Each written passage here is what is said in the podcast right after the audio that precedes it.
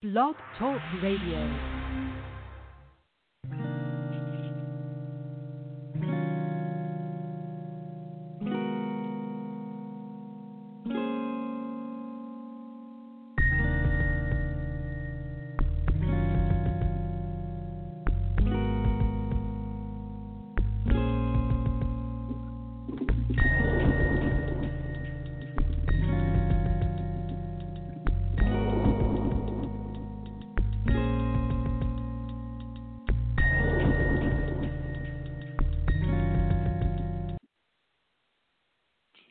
Isaiah chapter 50.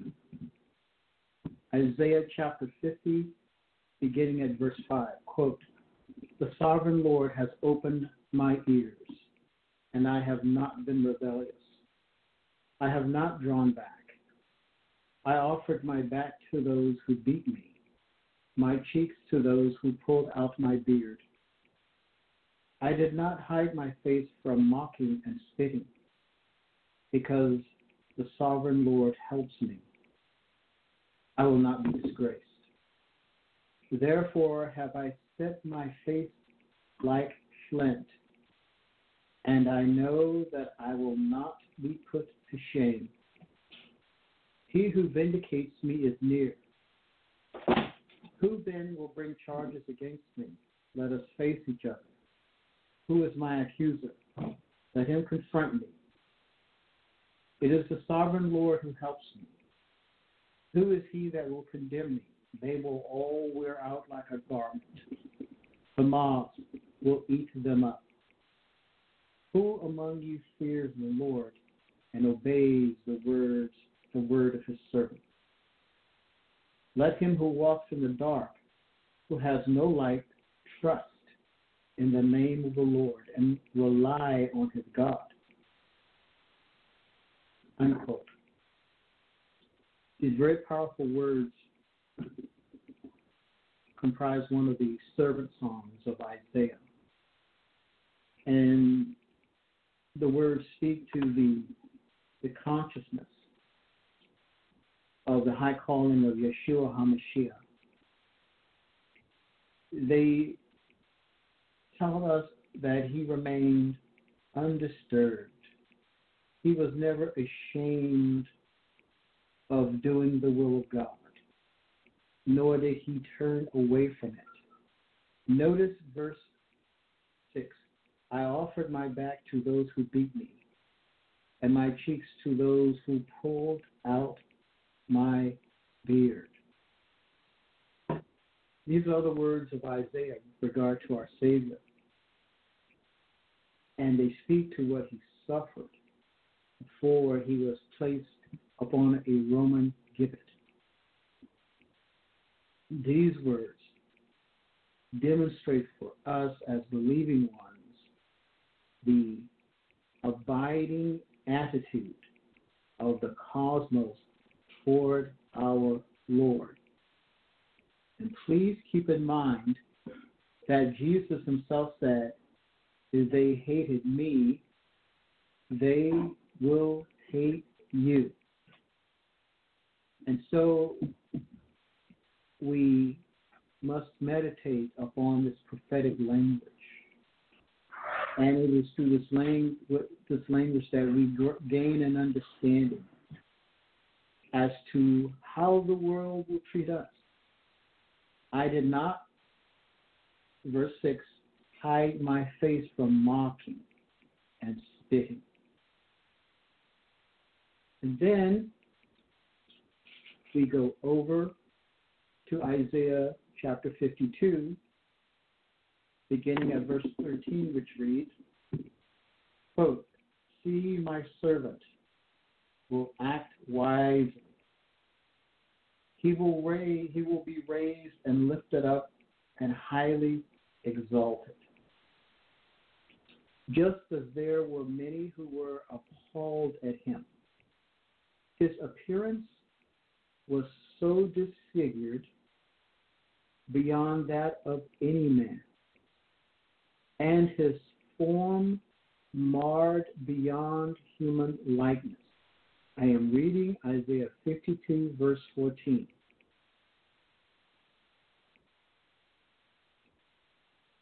His appearance was so disfigured beyond that of any man, and his form marred beyond human likeness. The Hebrew word here for disfigured indicates that which is desolate or waste. It means also to be petrified or paralyzed by astonishment. Please reference Leviticus 26:32 and Ezekiel 26:16. These words denote the reality of the mental and emotional suffering of the Savior. These words denote further the physical suffering or discomfort caused by illness or injury. And they speak to the person of the Lord Jesus. The servant songs of Isaiah with regard to the Messiah, Yeshua HaMashiach, are found in Isaiah 42, verses 1 through 9, chapter 49, verses 1 through 7, chapter 50, verses 4 through 11, chapter 52, verses 13 through 15, and chapter 53, verses 1 through 12. We have this intense description provided for us in great detail so that we would know, we would have an understanding, a deep awareness within our own consciousness of the suffering of Jesus. We need first to form or to create an indelible impression within our hearts so that our lives are changed thereby, so that we are no longer on the fence deciding whether or not we will live for the cosmos and its values that are contrary to the will of God, and thus live with a form of uh, practical atheism, as it were. Knowing that God exists, knowing what God has done for us, and yet, in spite of what God has done for us, we choose to live as though He is not there. This is practical atheism. Or, as one brother in a great book called The Cost of Discipleship talks about cheap grace and costly grace. Cheap grace is that which professes but does not confess it, confess a real understanding of the person of Jesus. Costly grace understands because it is there is that immediate existential identification with what Jesus accomplished on Calvary for one's salvation. Some believers seem to be bewildered about what is going on today. The world is going its own way against the will of God. Then why be bewildered? Why be confused?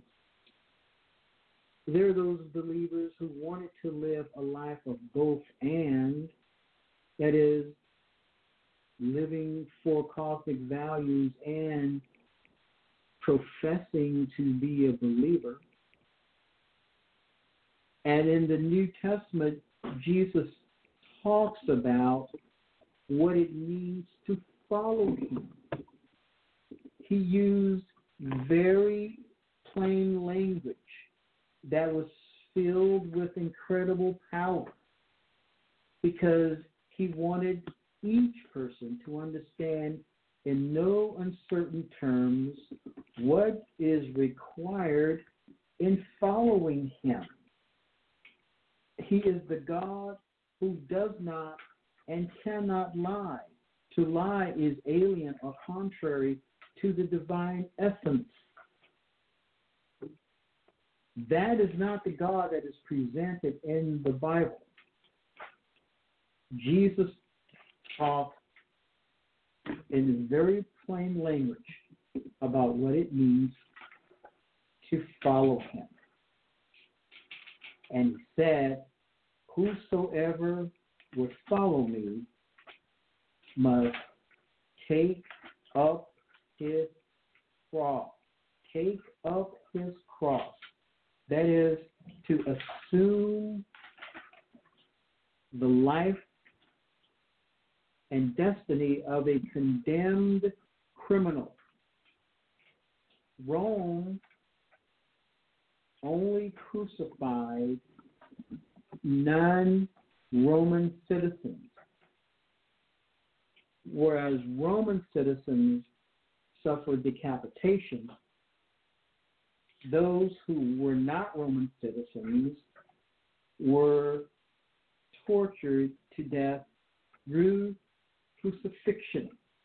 And our Savior was tortured to death all through crucifixion on the cross. Individuals would die from asphyxiation because the carbon monoxide would build up in the lungs and they could no longer breathe appropriately.